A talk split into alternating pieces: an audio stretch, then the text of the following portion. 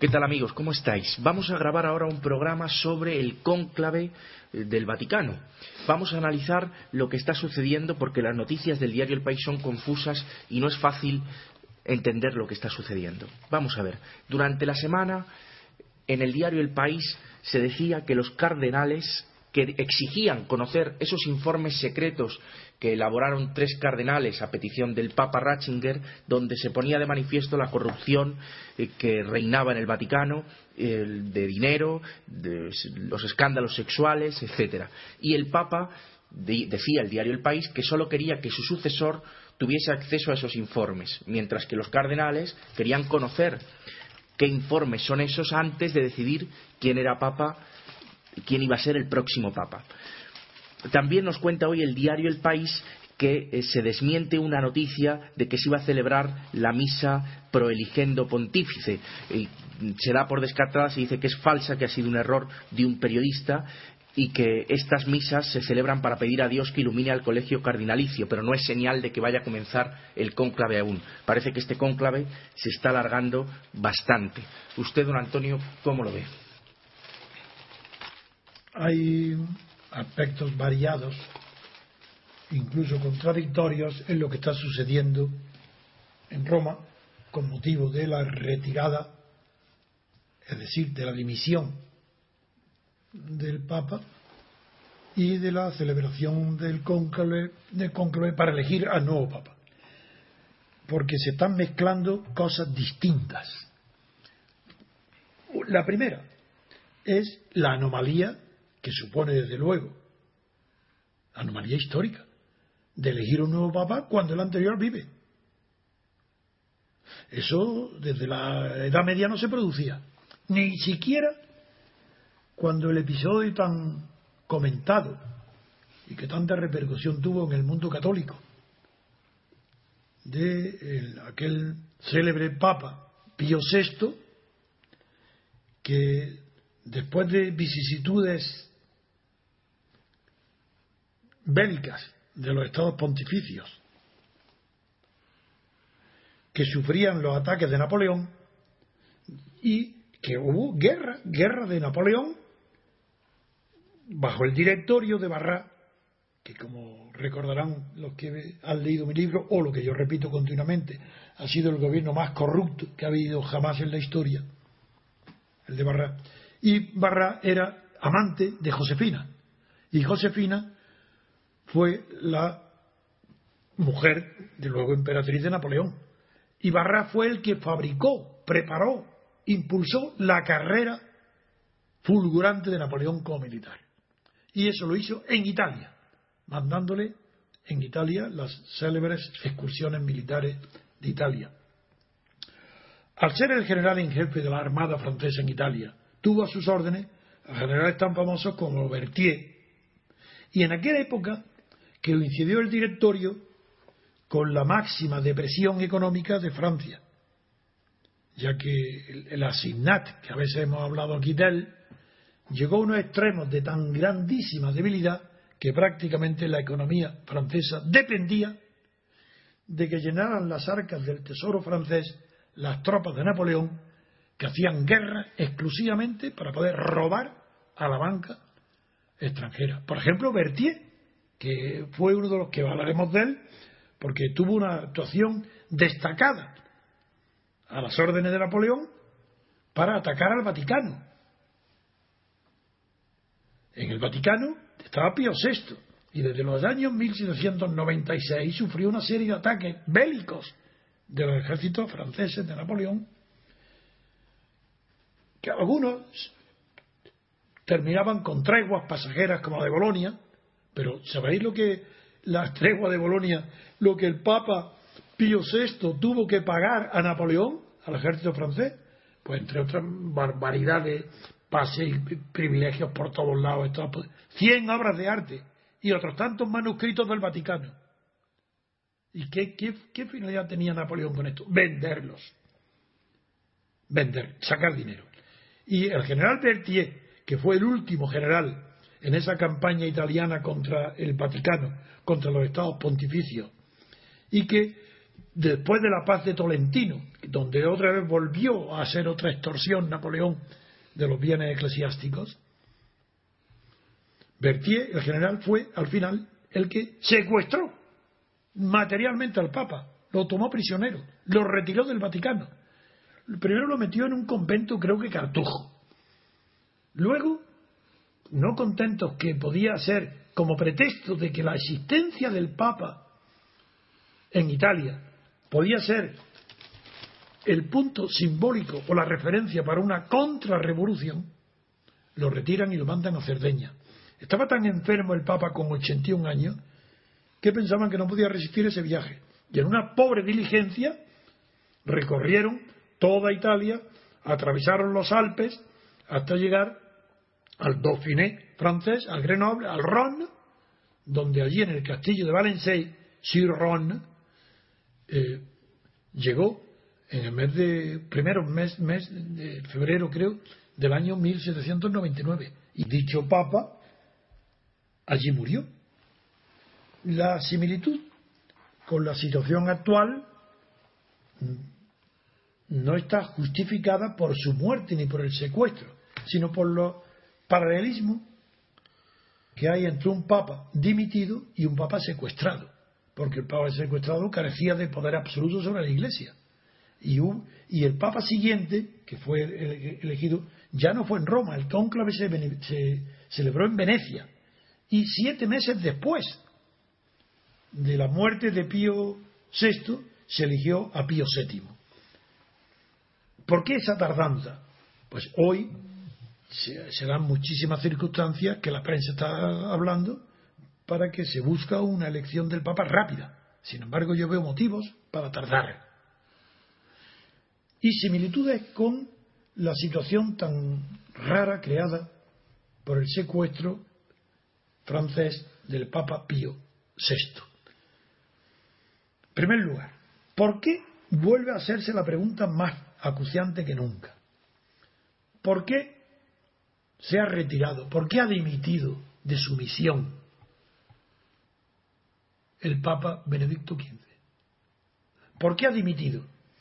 La, eh, hay, hasta ahora nadie se ha atrevido, en España al menos, solamente lo he visto en la revista, en la Fiera Literaria, se ha atrevido a hacerlo un artículo de García Viñó, de, de nuestro gran amigo Manuel, que él lanza a tesis de que cree que el Papa ha dimitido porque ha perdido la fe. Lo hace con mucha valentía y además apoyado en algunas frases que desde luego son difíciles de explicar para un Papa creyente, o al menos no sujeto a la duda de la existencia de Dios. Él se basa, García Viñó, en dos frases pronunciadas recientemente. Una, a propósito del Holocausto, cuando en una visita dijo: Dios, ¿por qué habéis, por qué habéis permitido esto? Claro que son palabras de una persona que no conoce la teología, lo puede.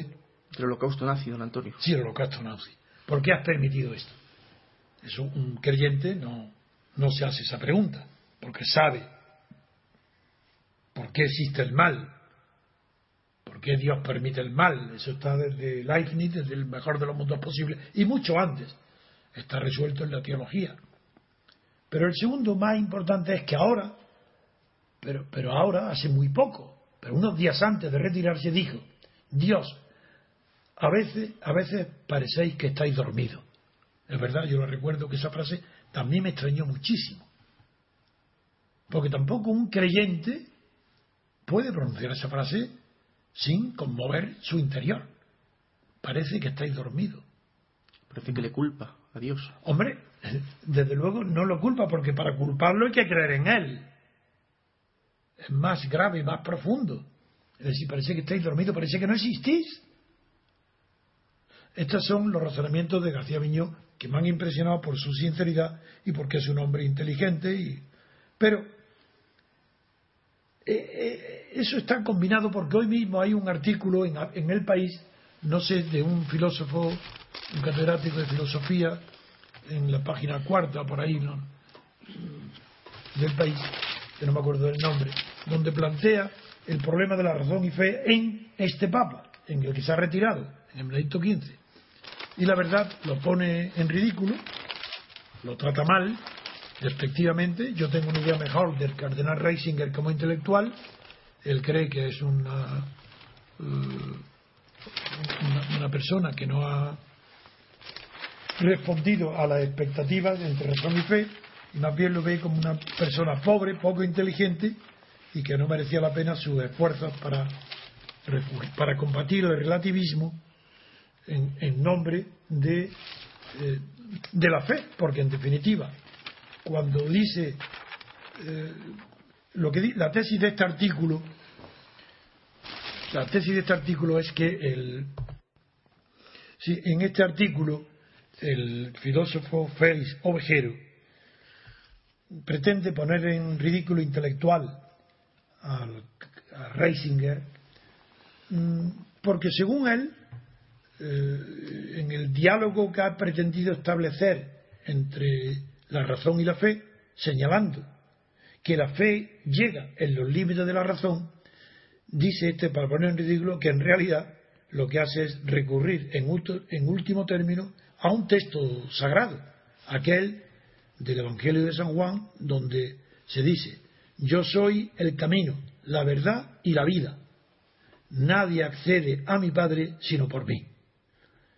Claro, eso no es verdad. La tesis de, de Ratzinger es mucho más profunda, y cuando lo pone en ridículo poniendo por encima de todo que, que ha tenido la pretensión de hasta discutir con Habermas, en realidad este pobre filósofo Ovejero no sabe, está imbuido de las doctrinas socialdemócratas y no sabe que Habermas no es ningún gran filósofo, y que la energía intelectual de Ratzinger como cardenal, cuando habla por ejemplo del laicismo y el Estado, es superior a Habermas.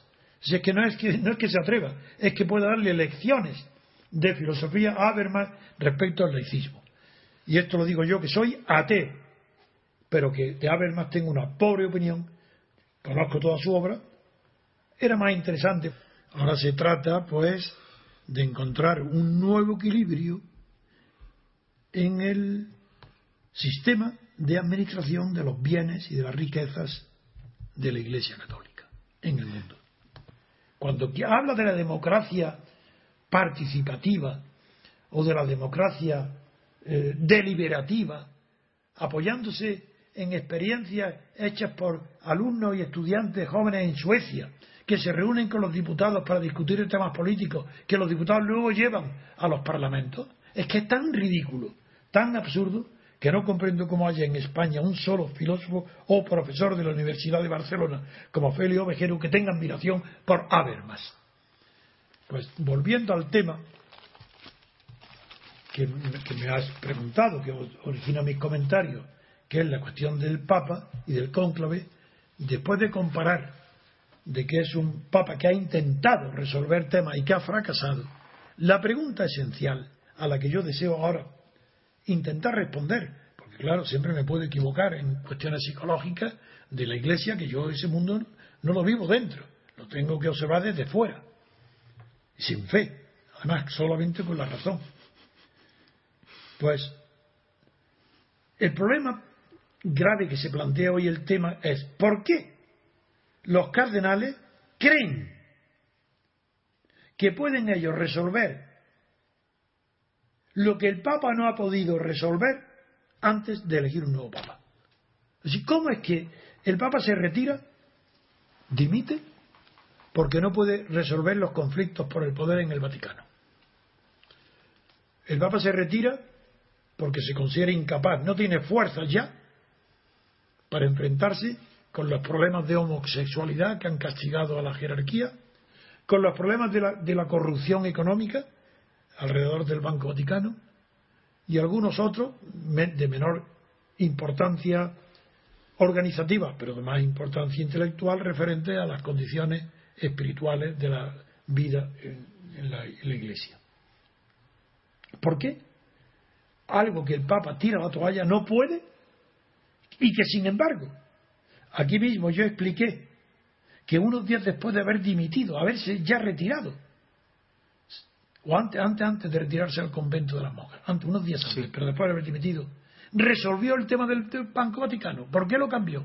Yo sostuve la tesis porque se había visto liberado al no, no tener sobre sí la carga del pontificado, puesto que ya había, ya había hecho el esfuerzo supremo de, renunciar, de dimitir, de retirarse.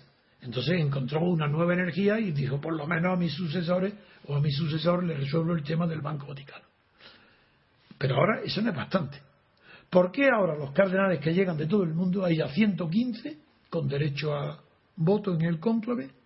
¿Por qué hay una corriente muy fuerte, que por lo menos es la que sale en la prensa, de que hay numerosos cardenales que no quieren reunir el cónclave y votar al Papa antes de conocer los documentos secretos estos del Wikileaks, del Wikileaks sí, los, el, el informe que hicieron los tres cardenales informe, para el Papa? ¿Y por qué creen que ellos pueden resolver lo que el Papa no, no, no ha podido? Es verdad que el Papa estaba solo y solamente tres cardenales lo han, lo han reconocido, pero si hay ambiciones de poder está dentro de esos ciento quince. ¿Por qué ahora tienen ya el valor, el, el colectivo mayor, de ser capaces de anular a las ambiciones de poder, a las luchas dentro de esos ciento quince? Parece un poco raro. Y, sin embargo, es lo que estamos viendo. Ahí, en realidad, lo que hay es, de momento, una tesis nueva que ha surgido, que es la desaparición del Banco Vaticano. No estaría mal. Eso me parece buena. Yo creo, una cosa es que haya administración de los bienes de la Iglesia y otra cosa es que haya un banco, con las funciones propias de un banco. Entonces esa es una idea novedosa, no se había dicho antes, y estos días se ha pronunciado y es buena. La segunda idea sería la administración de los bienes de la Iglesia, que, o una de dos, o hay mayor descentralización, pero en ese caso tiene que haber una vigilancia también descentralizada, tiene que haber división de poderes, o hay división de poderes en la Iglesia, como en el Estado democrático, o no lo hay. Hoy no lo hay. El poder dentro de la Iglesia es absoluto, no hay división de poderes. Si la corrupción ha comenzado, bueno, en primer lugar no es nuevo, no hay que arrancarse la vestidura. La corrupción, por mucha corrupción que haya hoy en la Iglesia, es infinitamente menor que la que había en los tiempos de los Borgias y de los Médicis, hablo de los papas. Porque claro, ¿qué mayor corrupción que establecer la curia y el pontificado? Un comercio de los hombres con Dios, con su salvación. ¿Y qué acción son las bulas y las indulgencias? Que es donde procede la fuente inmensa de riquezas del Vaticano, fue en ese periodo en que se vendían las bulas. Porque el, las bulas que se vendían por dinero no es para perdonar los pecados del pasado. Eso todavía... Bueno, tendría razón, es como pagar una multa de tráfico. Bueno, pagas la multa y te perdonan los pecados, pero es que te perdonan los pecados del porvenir. Tú compras de antemano, en aquella época, la licencia para matar y te bendice el Papa porque te vende una mula. Y depende, una mula. Depende de lo que pagues, puedes hacer más cosas o menos. Pues, claro, claro, claro. Si en las cruzadas ya, uno de los éxitos de las cruzadas fue que a los que iban a las cruzadas ya tenían bulas. Bueno, quiero decir que ha habido épocas de corrupción infinitamente mayores que esta, dentro de la Iglesia. Y se han resuelto, la Iglesia ha evolucionado, se han resuelto, se han disminuido, y ahora se trata de encontrar un nuevo equilibrio entre una administración del patrimonio de la Iglesia católica centralizada o una administración descentralizada.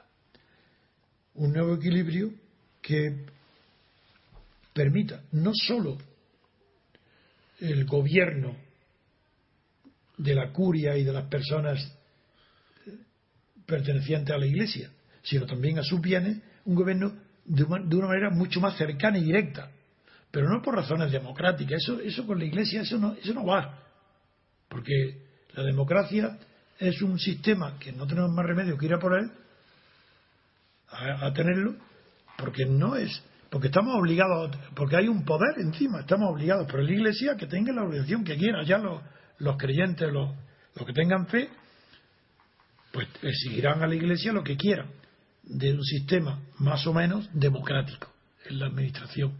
Lo que sí es cierto es que una administración relajada o no vigilada produce abusos. No solo me refiero ya al dinero, sino a la corrupción también, de la corrupción de menores, de los escándalos, de los seminarios, de las escuelas, de la convivencia de hombres solos, que producen fenómenos de homosexualidad naturales en todo el mundo, que no hay por qué espantarse, pero que hay que saber combatirlos y impedirlos, de evitar que produzcan daño a las personas que, fiándose en la espiritualidad de los padres encargados de la educación o vigilancia de los menores, pues puedan caer, eh, enten, eh, puedan caer en pecados, en, en vicios de homosexualidad. Todo eso es normal. Lo que ya nos planteamos hoy es un tema superior. La Iglesia no le podemos exigir que tenga criterios democráticos. De la misma manera lo digo, que a los partidos políticos es ridículo, lo repetiré un millón de veces, exigir que los partidos políticos tengan vida democrática interna. Eso nos es completamente indiferente. Eso le puede afectar a los militantes de los partidos, que naturalmente allá ellos. Si quieren que su organización tenga una vida política interna democrática, pues que la exijan. Pero eso, como sabemos por la ley de hierro de Mitchell, que es imposible, no hay ninguna persona inteligente, tratándose de un partido de masas, que pretenda que su vida sea democrática, que tenga elecciones primarias como ahora el P S O E. Como no saben lo que es la democracia, pues dicen esas tonterías. El P S O E y los demás, elecciones primarias. ¿Pero qué es eso? Si, no da, si eso da igual.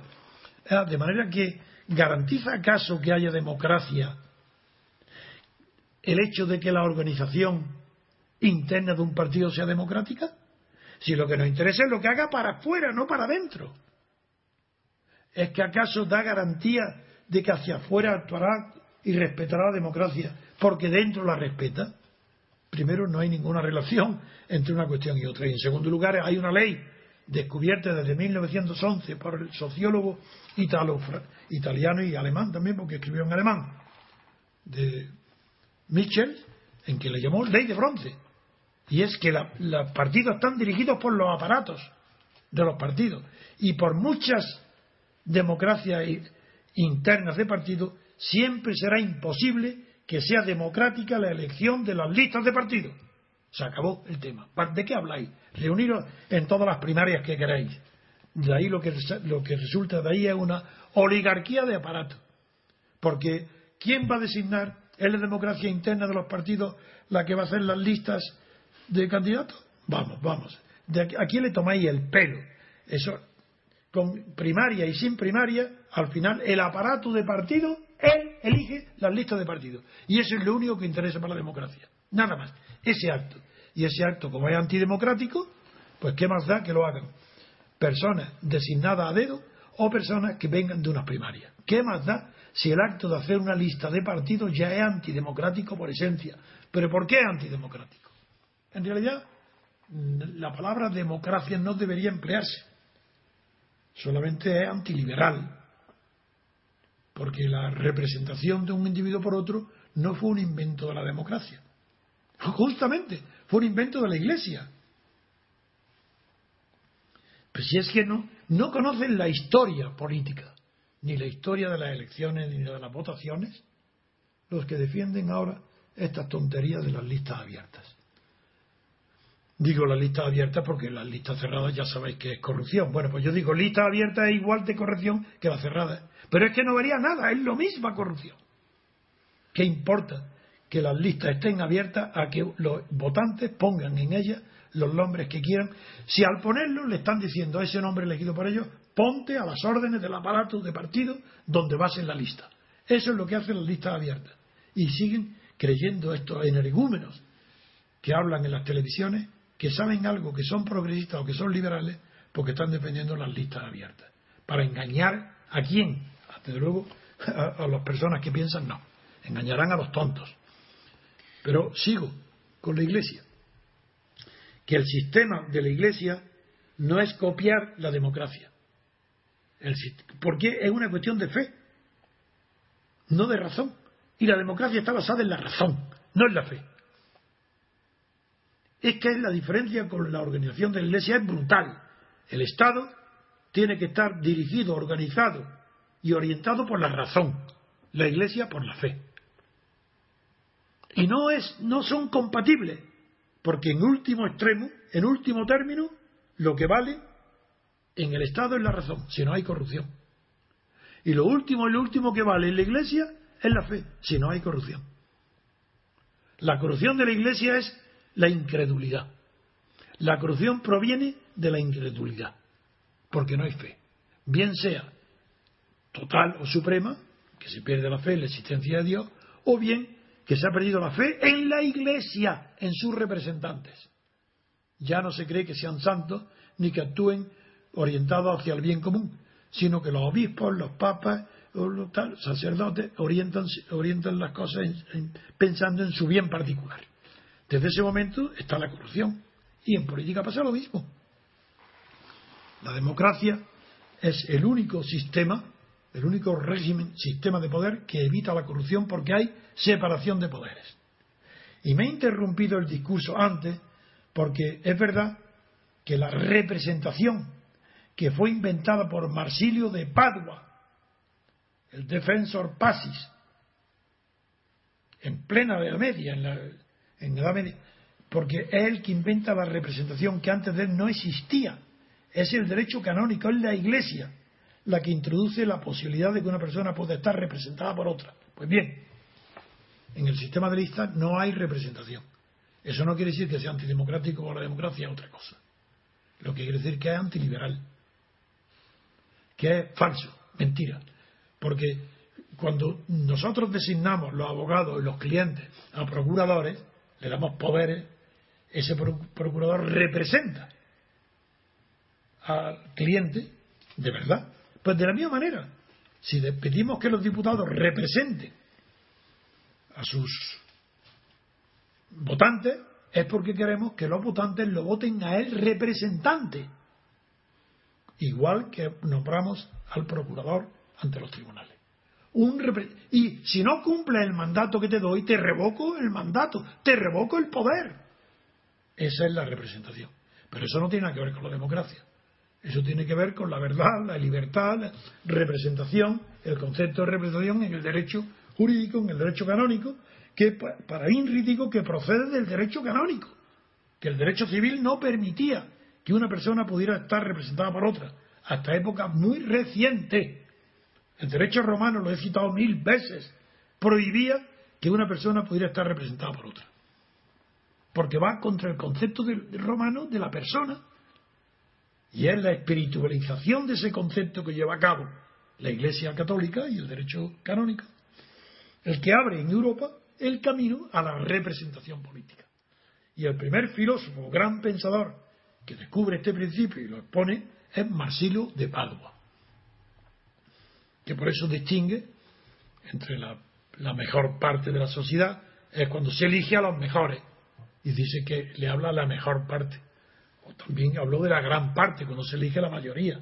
Todo esto son conceptos elaborados por Marsilio de Padua, que hoy lo desconoce toda la prensa, toda la universidad, toda la cátedra y todas las ideas dominantes en España y en Europa, salvo en Francia, Inglaterra, donde sí existe representación. En Francia sí, pero eso no es suficiente para que haya democracia. Eso es un principio conquistado por el liberalismo, en el sistema llamado parlamentario. Pero la democracia viene y añade al parlamentarismo algo que el parlamentarismo no tenía. Y quien realiza esa revolución del poder son los americanos, que se rebelan contra Inglaterra, le ganan una guerra, y como tenían la experiencia de que el enemigo de los colonos americanos, que querían ser ciudadanos ingleses como los demás, sabían que su enemigo no era la monarquía de Jorge, no era la monarquía, sabían que el enemigo, quien había dicho no a la petición de las colonias de ser ciudadanos de primer orden como los demás, había sido el Parlamento. La guerra fue una guerra de las colonias inglesas en América del Norte contra el Parlamento, no contra el rey. Esto se olvida a los que no conocen la historia ni las consecuencias de los actos bélicos. Como fue, no fue un acto contra la monarquía, incluso después de la victoria de Washington, del ejército miliciano improvisado de los estadounidenses, vencieron a las casacas rojas del, inglesas, incluso hubo quien propuso a John Adams la monarquía, porque no eran enemigos sustanciales de la monarquía, pero fueron enemigos sustanciales del parlamentarismo, es decir, del sistema representativo, convertido ese sistema en centro de poder. A eso lucharon, contra eso, porque ellos pensaron que el, el parlamentarismo no podían prescindir de él como órgano de representación de la sociedad. De eso no podían prescindir. Ellos eran civilizados, estaban en la sociedad civil, que está ahí, viene la palabra civilizado, que además fue creada casi al mismo tiempo en Escocia por Hutchinson y en Francia por el marqués de Mirabeau, el padre del vizconde.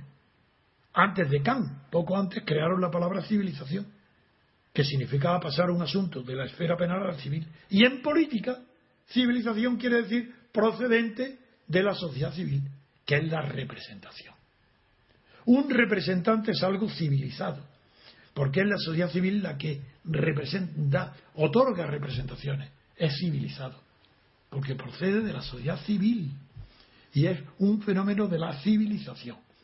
Y ese fenómeno, ya digo y lo repito, lo inventó, lo creó por primera vez Marsilio de Padua, que es el principio representativo. ¿Y qué hacen los americanos? Que con eso no les basta, porque se arruinan la economía, porque las trece primeras colonias reunidas en los estados hicieron una constitución pésima, copiada de nadie, porque entonces no había constituciones. Fue una constitución confederal.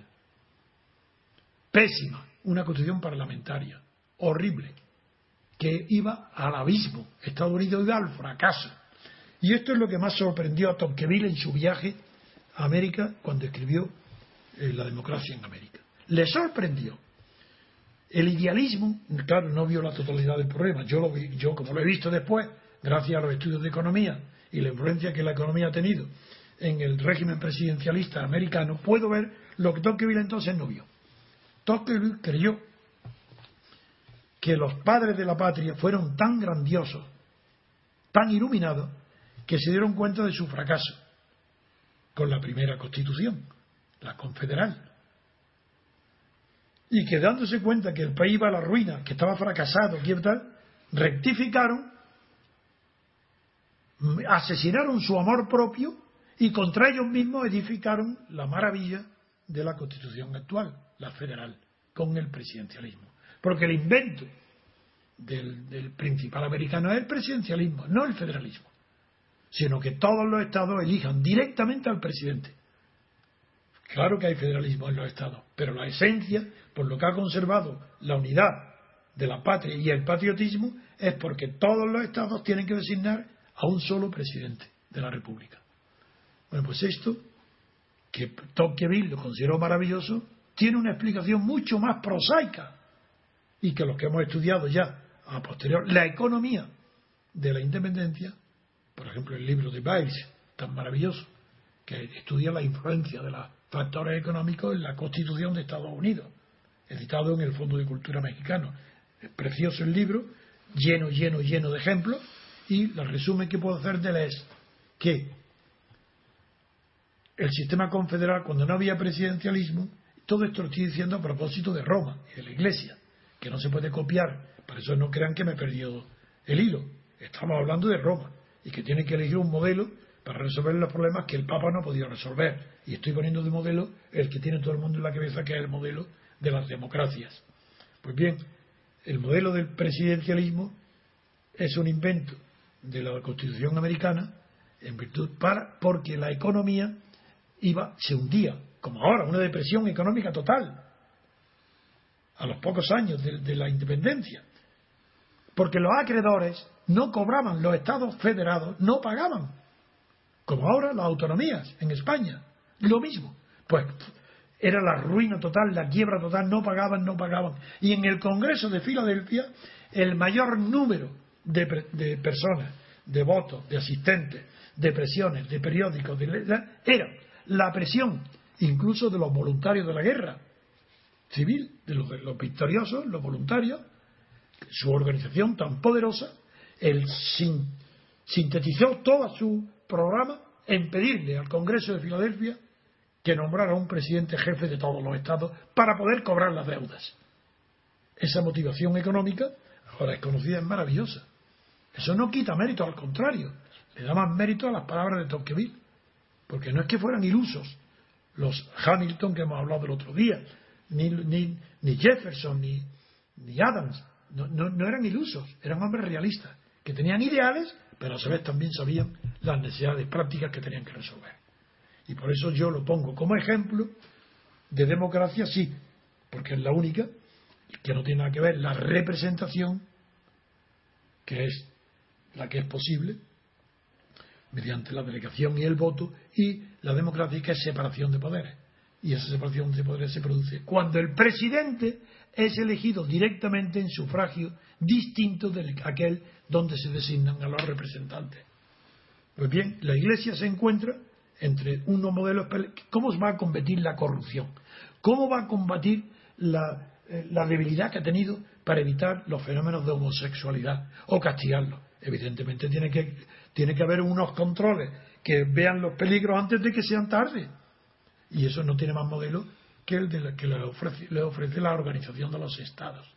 Es verdad que Marsilio el, el, el, no, no Marsilio de Padua, el cardenal Belarmino, quería decir, cuando edifica y tiene, siente una doctrina de la Iglesia como sociedad, se inspira en el Estado, dice la sociedad. Ya San Agustín, en la ciudad de, de Dios y la ciudad, eh, la, la ciudad de Dios y la ciudad y Roma, pues luego ya el cardenal Belarmino describe lo que es la sociedad perfecta, a la Iglesia como tal, tomando como de lo que él creía que era perfecto, que era el Estado.